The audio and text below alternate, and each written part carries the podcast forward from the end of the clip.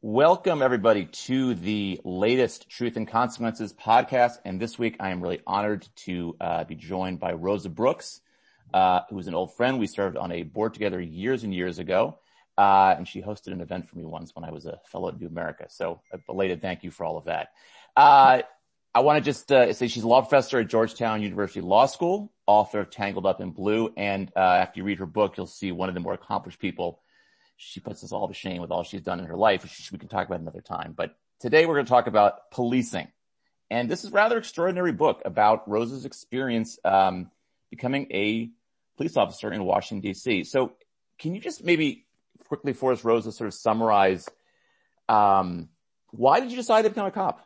What, what, what, what, what motivated you to do it? So people keep asking me that question. I still don't have a really good answer. Uh, my family thought I was nuts. Um, and, and I think the honest answer is just it, curiosity. When I found out that DC has this program where you can volunteer, anyone can volunteer to go through the police academy and become a sworn armed police officer you know, a lot of cities have auxiliary programs where people can volunteer and they're, you know, helping direct traffic at big events and stuff. But, but DC's program, you actually become a police officer with the same police powers that full-time officers have. And I just thought, that's nuts. That's insane. I can't believe that program exists. That's crazy. You know, you're going to give a law professor a gun? Like, don't do that. Um, so, and, and as soon as I found out about it, I just thought, I thought that would be so fascinating. You know, the world of policing, I think for those of us on the outside can seem very closed, very, very opaque. And, you know, what an opportunity to be able to see what it looks like on the inside and, and how police officers make sense of their roles. And, you know, and, you know, I come from a progressive background lots of people, pretty much everybody I know is critical of policing. And I do think there's a lot that should be changed. But I also think that if you want to change something, it sure helps to understand it first. Yeah. And this was something I was struck by. I was thinking about this a lot when I read the book, whether this is a sympathetic portrayal of the police. Um, and, and I'm actually curious what you think. Do you think this is a sympathetic portrayal of, of police? I do. I do. I mean, and police officers are human beings, you know, and, and like most of us, most cops get out of bed in the morning and think, you know, I, I want to do some good today. I'd like to do some good, or I sure don't want to do any harm. You know, there are bullies and sadists in police departments, just as there are in every other world, uh, and they shouldn't be there. But most cops aren't which doesn't mean that even good normal policing can't do harm sometimes sure. by replicating or, or, or amplifying existing social and economic disparities, particularly along racial lines. Um, that's true, but that doesn't mean that the cops themselves are doing something wrong or trying to do anything other than helping.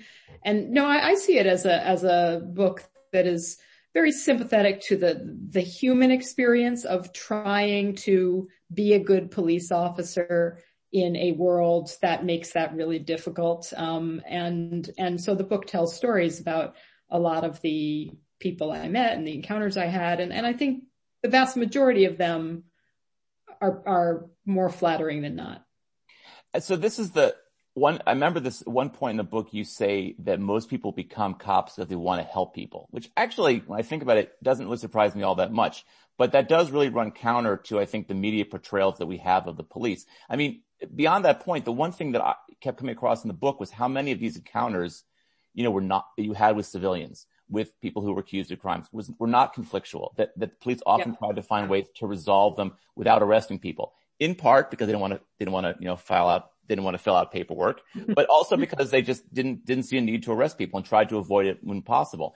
And so did that surprise you? I mean, did you expect to have that kind of experience, you know, being a member of the police force in DC? You know, on the, on, I sort of intellectually knew that, but you, there's a difference between kind of knowing something intellectually and sort of really feeling it, uh, from personal experience. And I do think we're all shaped by, you know, Hollywood and media representations of police where, you know, it's all car chases and shootings and homicide investigations and police beating up suspects and, you know, and all of those things happen.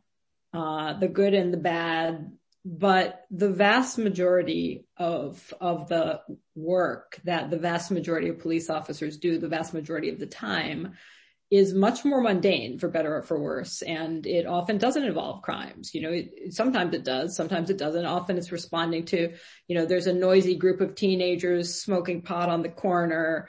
Um, you know, there's my neighbor's party is too loud and my kids can't sleep. Uh, you know, it's family disputes that are angry and upset but aren't violent. And, and I do think people don't realize that. And, and I also think that in the conversation about over policing in poor minority communities, one thing that gets lost is that part of that, you know, it's, it's a, it's partly a supply and demand issue. You know, it, it's caught up with all these other things. It's caught up with defunding of other social services. It's caught up with the legacy of racism, structural racism, all kinds of other things. But among, you know, among other things, cops, the 911 calls come in and cops go to them and people call the police for all kinds of things that aren't crimes. And the cops go and they try to figure out, you know, how to sort things out or help people get along, or they go talk to the noisy neighbor and say, Hey, could you turn it down? Their kid's trying to sleep or whatever it may be. Uh, and I, you know, that, that there are things that policing does in this country that hurt people. No question about it. Right. But there are also a lot of things that police do that, that help people. And I think that gets lost too. Right. So actually this just jumped ahead to a question I had because there was this quote that, that I circled and I kept coming back to where you said the over policing of poor, uh, black communities is also fueled by high demand for police services from members yeah. of these same communities. When other social service, uh, goods and services are absent or scarce, police become the default solution to an astonishingly wide range of problems. And that's kind of yeah. what you're getting at there, that, that in a sense, you're more than a police officer. You're kind of like a, a social worker. You're kind of a mediator. You're doing all kinds of different roles at once. Yeah. And, you know, it's funny. There's, there are parallels here. My, my last book before Tangled Up in Blue was called How Everything Became War and the Military Became Everything. Uh, and I often thought as I was working on this book that it could be called How Everything Became Crime and Police Became Everything because it's very similar phenomenon going on where you get this vicious circle. Um, you know, we defund and disinvest best from, from social services, mental health services, education, uh, you know, shelter for people who don't have homes, you name it. Um, which means that people can't turn to those anymore and expect them to be effective, which means that the only government representative left is the cops, which means that they call the cops for more and more things, which means that police budgets have to go up because the, you know, the chief poli- chief of police says to the city council, you know, we got all these 911 calls. We have to respond. We need more cops because we're trying to keep up with all these calls. And that circle then keeps going around because then you don't have enough money for the other social services. So that's the, the trap that we're caught in. Um, I do think that cops have a kind of impossible job right now because we want them to, you know, be medics. We want them to be mentors. We want them to be mediators. We want them to be warriors. We want them to be protectors. And doing any one of those things well is really, really hard. Doing all of them in the space of a single shift, nobody is good at that. Um, that being said, and you know, maybe I don't, I don't want to jump ahead of your questions, Michael, but, but I think that's actually that's the route into a much better conversation and a less defensive conversation on the part of cops uh, that I think a lot of advocates for defunding the police are trying to get at. Um, you know, if you say defund the police to somebody in the seventh district in DC where I was assigned, they look at you and they say, have you, excuse me, have you seen our station? It's right. falling apart. Have you seen my car? Have you seen my equipment? you know, are you out of your mind? You want to take, you want me to do all the things that I'm doing already with too few resources and you want to take money away, you know, drop dead. Um, if you change that conversation and you instead say to cops, Hey, what are the things that you do that you don't think you should have to do? You know, tell me about the calls that you respond to that you're like, this is crazy. You know, you shouldn't need a cop to respond to this or this is crazy. I've brought that guy to the emergency psychiatric clinic 10 times and he's back on the street the next day every single time. Why isn't there a better longer term mental health care solution? Right. Right. You know, and then I think you actually start finding a lot, a lot of common ground between police themselves and critics of policing to have a very healthy conversation about, Hey, what are the priorities in this community?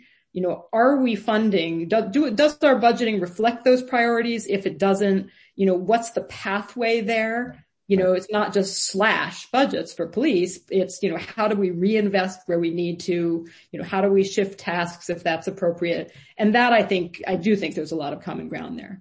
Well, so that brings a question because a lot, a lot of your book talks about the training that you received to become a reserve police officer. Uh, to what extent do you think that the training you receive and that police receive in general prepares them for the kind of things you're talking about, for the kind of experiences they have out on the street? Yeah, not that well. And I, I should say that the DC Police Academy has uh, improved in numerous ways, even in the five years since I went through it. Um, uh, in part because of feedback the department got from some of the young officers in, in a fellowship program that, that we created between Georgetown and MPD, um, which I'd love to tell you about later, but, but putting that aside. questions. yeah. Um, you know, so, so, but certainly when I went through the academy at the time, um, the emphasis was on memorization, on tactics. Right. You know, memorize this list of vehicular offenses, uh, memorize these, these procedures, um, learn to recite and carry out the steps to handcuff a prone per- prisoner versus a kneeling prisoner versus a standing prisoner. Um, but we didn't talk about any of these hard issues like what's policing for? You know, what is good policing? Yeah. Do we know it when we see it? Do we, do we know how to measure it?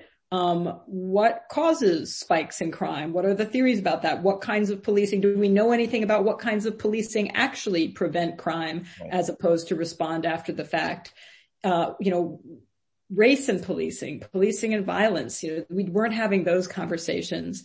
And I also think, you know, we weren't having enough conversations. This is something I think has also changed. Um, at the time, we weren't having enough conversations about de-escalation skills, about how to use verbal skills to reduce aggression, to minimize the likelihood that any given encounter will turn bad. Right. You know, how to use good tactics to get, to slow things down so that both the officers and everybody else involved have the time to react calmly rather than out of panic. Yeah, it's interesting. I, I remember writing about this a couple year, years ago. Um, when you look at the video of a lot of the the, the shootings that have, have, have gotten national attention, you know, one of the things that happens quite often is that police, rather than find ways to calm the situation down, actually make it worse. They actually kind of amp everything up. They uh, they say they, they become aggressive when they should de-escalate. I mean, to what extent is that becoming a thing now in Washington D.C. where officers are being trained to de-escalate rather than you know immediately go for their gun or, or immediately be aggressive when they're dealing with somebody? I'm sorry. How much that, like, are DC police like learning those kinds of tactics? It's kind of yeah. de-escalation tactics. No, I mean, I, I actually think. Look, I, I think the DC Police Department, compared to many, is is a good department. Um, and one of the things I think that makes it a pretty good department is that it has a leadership that is responsive to change and, you know, there's responsive to criticism and takes it seriously and, and does try to be a learning organization. And it's got a lot of great officers, uh, and great people at every level. It's got some duds, no question. Right. Um, but it's got a lot of great people too. And, and I do think that the, the academy curriculum has begun to really emphasize, uh, you know, through more, more role play and scenario based training to really emphasize, Hey, how could you handle that differently? Um, you know, and, and there's a, this is an area actually where I wish the police budget could cover more.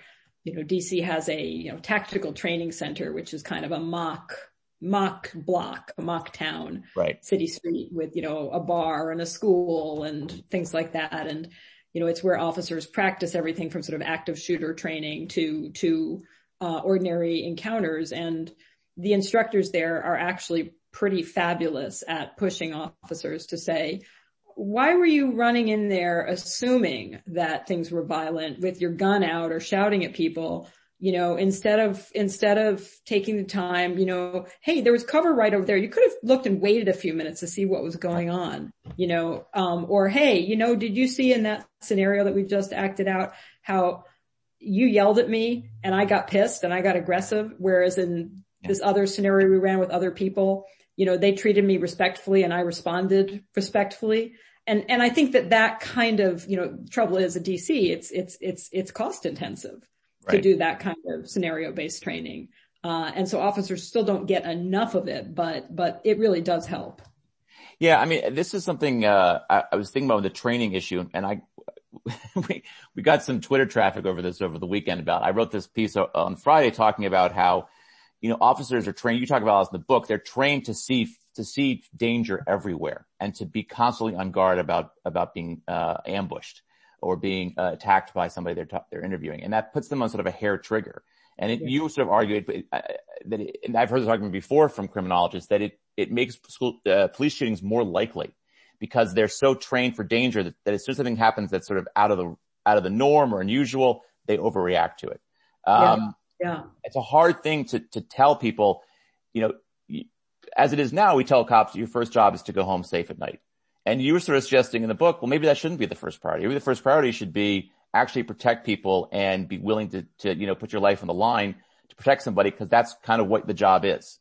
Uh, how does that yeah, argument go over with other cops when you, when you make that? So yeah, a lot of cops hear that and they get really defensive. and They say, this is a dangerous job. I know somebody who was killed, you know, right. or they say, well, what am I supposed to do if somebody draws on me? You know, or they say, um, you know, hey, uh, I absolutely protect other people and take risks to protect other people. How dare you say otherwise? And, and I think it's, it is hard to get people to kind of you know, slow down again. Slowing down is always good. Right. Uh, and think about it. You know, I think most cops do believe, you ask them, they'll say, yeah, I do believe the primary mission is to protect the communities we serve and going home safe is not the primary mission. It's something everybody wants to do. Uh, and I want to do it too, of course, and I will defend myself just as I will defend others if I do face a situation where there's lethal force. And that's totally appropriate, you know, completely appropriate. But I think the question is really in, in a way, and, and, Michael, you have a book about the ways in which the United States has exaggerated certain risks, foreign policy risks, such as the risk of terrorism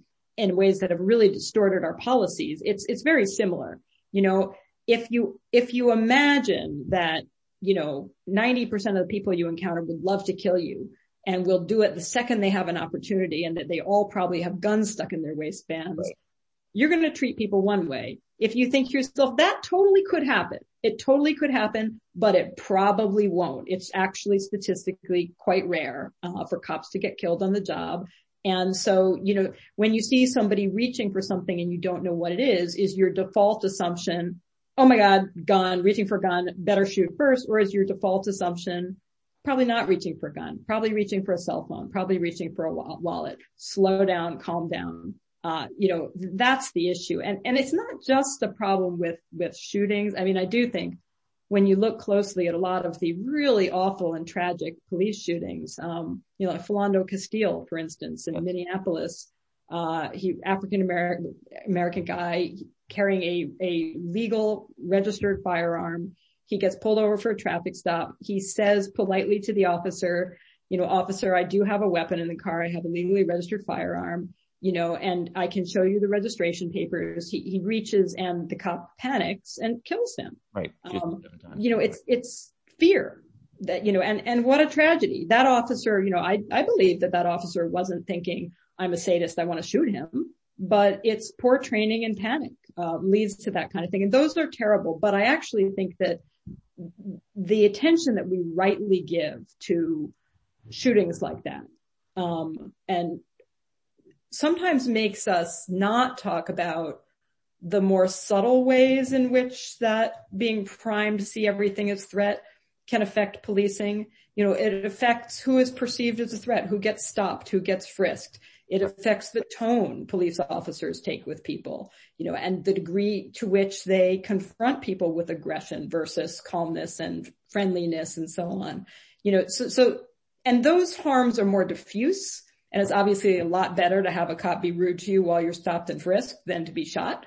Um, but you know, being treated rudely, being stopped is somewhere between inconvenient and humiliating and terrifying for people. And they carry that with them after that event is over. You know, so, so I do think that if you go into it exaggerating with an exaggerated sense of risk, you're going, you're not going to behave all that well and you're going to make, your decision making is going to be distorted.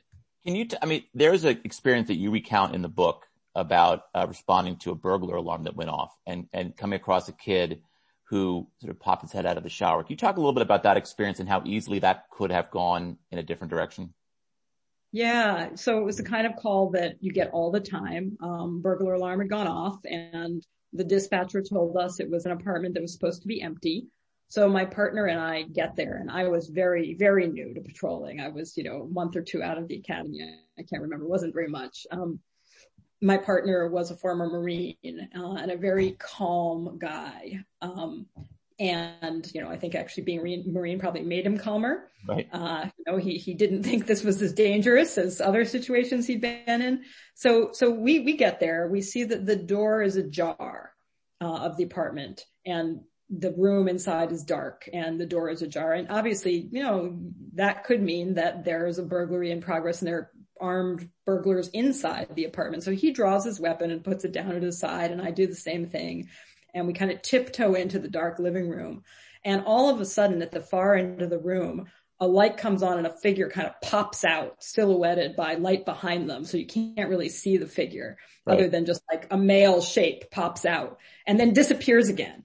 Um, and my partner just said in a very calm voice, he said, Hey there, it's, it's MPD, it's Metropolitan Police. Um, would you mind stepping out so I can see you?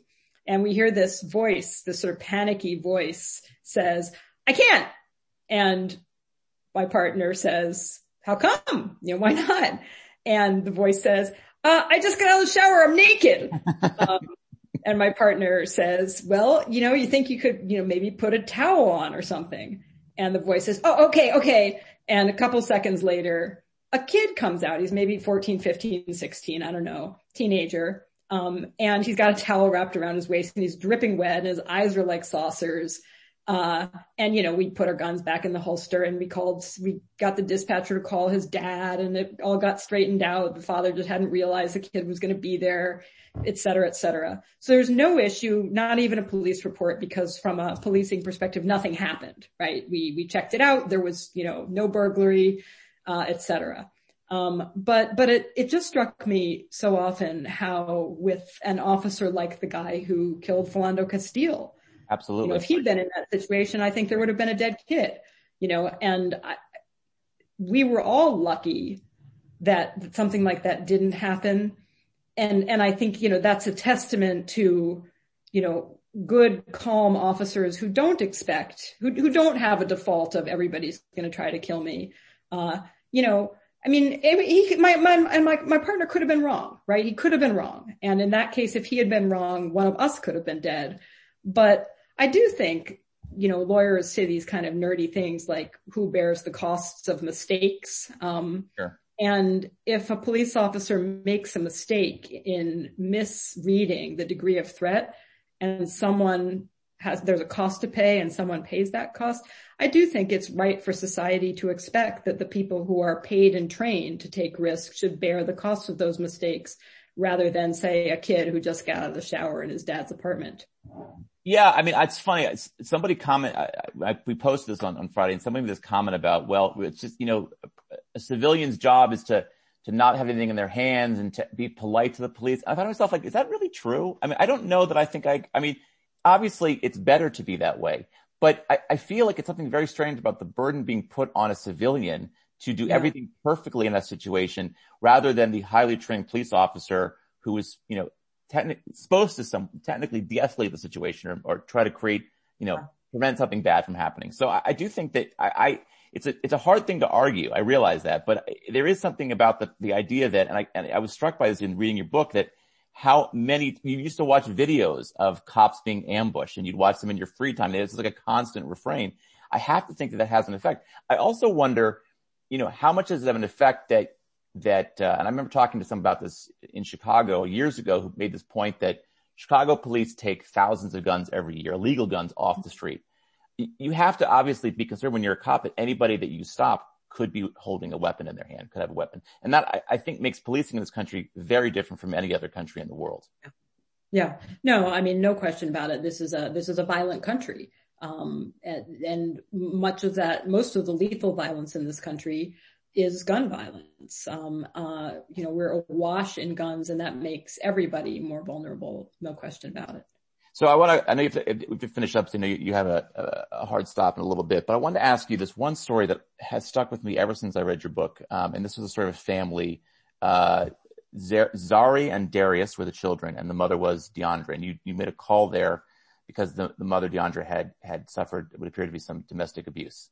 You just talk a little bit, do you tell, do you mind just telling the story? Yeah, I mean, this, this was, was oh, this was a story that was just so wrenching in so many ways. Yes. Um, um, we got a call for an assault and we, we pull up in this kind of a, a housing development, you know, apartment blocks and we go to the address, it's the wrong address. We're sort of wandering around the parking lot trying to figure out, you know, nobody seems to be, you know, we were told that there was blood, you know, and we're like, whoa, that's bad. Um, but we don't see anybody. And, and then this little girl, um, couldn't have been more than 13, might have been 11 or 12, you know, comes up to us. She's got a little boy with her and she says, excuse me. And she says, I'm the person who called the police. Um, it's my mother who's hurt and she leads us to another apartment. Um, and we say, you know, do you live here? And she says, no, you know, we live, we live with a relative. Um, we don't live with our mother. Um, but she, she, you know, somebody punched her and she's, she's hurt, badly hurt. So, so the door opens and a woman who is clearly very drunk and or, well, she was holding a beer and she's drinking it and she may have been on some other things as well, comes out and she's sort of goes back and forth between being irritated, you know, why you bringing the police to my house? And, and, and okay, okay, fine, I'll let you examine me. We called, you know, called for the medics to come and, you know, she, she had it, you know, her whole face was swollen, her lip was bleeding. Right, and, right. Um, um, but she mostly kept saying, oh, it's, it's, you know, it's nothing, it's nothing. And, and the kids kept saying, no, mom, you know, please let the medics look at you. And she was like, why are you doing this? And, and the little girl said, because we care about you, mom. And, you know, again, sort of nothing happened in this. Nothing happened. She didn't go to the hospital. You know, she just, she just had a swollen jaw and swollen, swollen lips. Um, she told us and the kids gave us a little bit more information about the assault and the, the possible name of the guy who'd done it and so on and, and, but not really enough to act on. Right. Um, um, and we ended up, you know, leaving just saying, you know, call us if you see him again, if you learn anything more about him. Um, you know, we'll do some asking around, see if anybody else knows somebody with this description, but it, it was pretty vague, to be honest. Uh, um, and we left and the, the girl and her brother were kind of plaintively st- standing outside their mother's door and, you know, it's not a story about heroic policing or, or a terrible crime. It's, it was just one of those painful moments where you know, you saw a, a really courageous and together little kid trying to take care of, of her pretty dysfunctional mom. And it was just, it was just very poignant. I thought, you know, you said in the next, I think it was the next page, next, next chapter that, that the biggest occupational hazard to being a police officer is cynicism. And I just sort of wonder, how do you, how do you walk away from sort of an experience like that, seeing a 13 year old basically acting like a parent and a parent acting like a child and knowing those children, you know, obviously have a difficult life? How do you compartmentalize that? How do you sort of, you know, not let it plague you as you, when you do the job? Well, I think, I mean, to me, it's, it's that you remember that, that you know, that there is good in most people, even the people who are being jerks and committing crimes, um, and that most people, even in the most crime-ridden communities, are not committing crimes. The vast majority of the people, you know, that, that if you broke it down, and, and there has been research done on this, um, I won't, I don't have the stats at my fingertips, but essentially it's like a pyramidal structure. You know, if you look at crime in a given neighborhood, um, you'll find that a very small percentage of the people are committing a very large percentage of the crimes, particularly the serious crimes. And, you know, that's at the top of the pyramid. You've got the people who are pretty hardcore, uh, and who can cause a huge amount of suffering within that community. But the vast majority of people, you know, they're just, they're just like that little girl. They want their families to be safe. They, you know, that they, they, they go to school, they go to work. And, and I do think, it's cops, it can have a hard time remembering that just because by definition, you know, people don't call you to invite them to invite you to birthday parties and high school graduations and the happy moments in their life.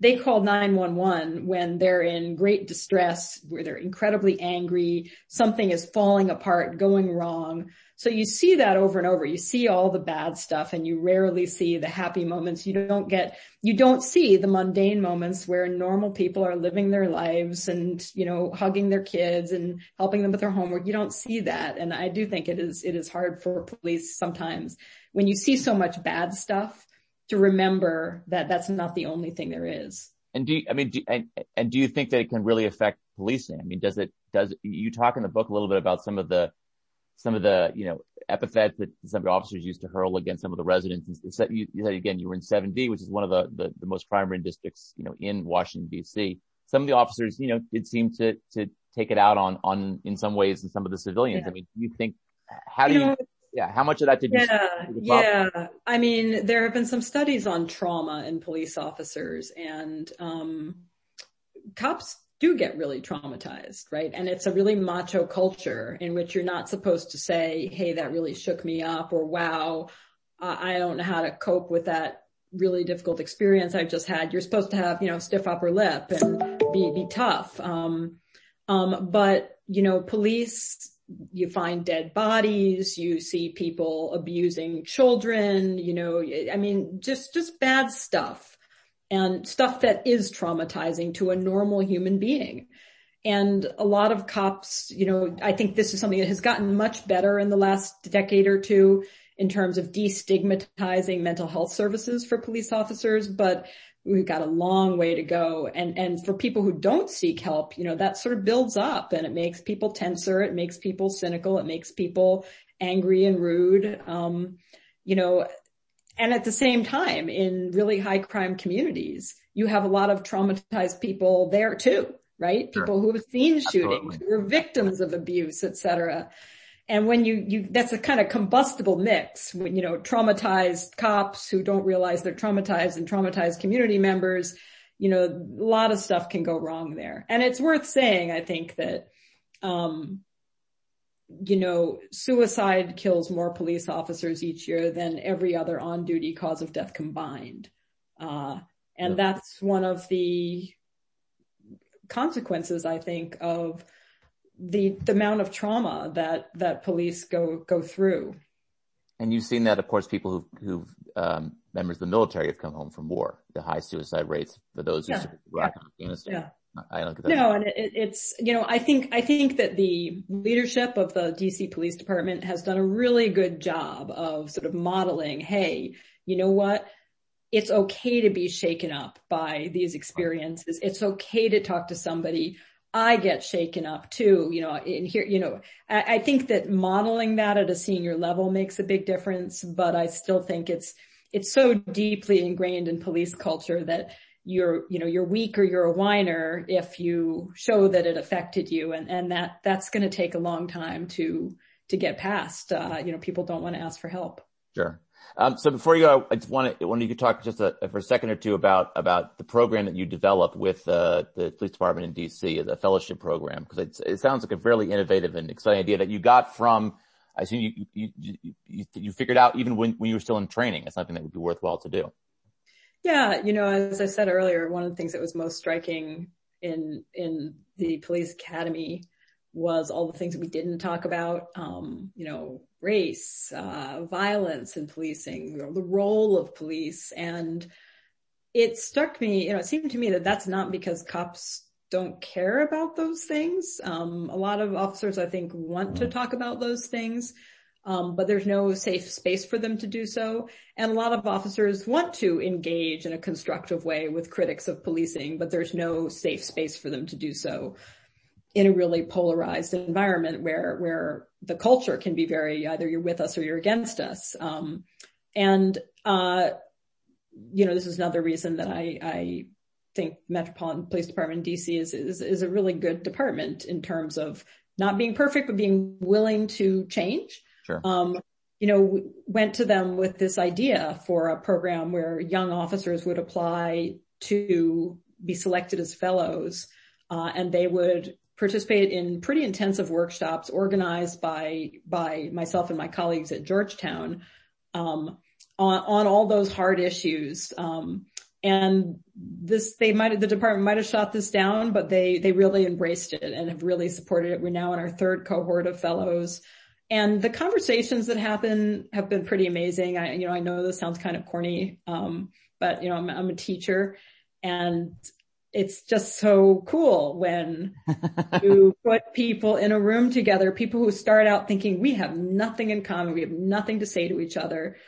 And they come out of that room at the end saying, I never thought of it that way. Yeah. You know, huh. I feel like my eyes have been opened to some things that I didn't see and didn't understand, or even maybe, maybe I still don't agree with you, but I think I understand your perspective.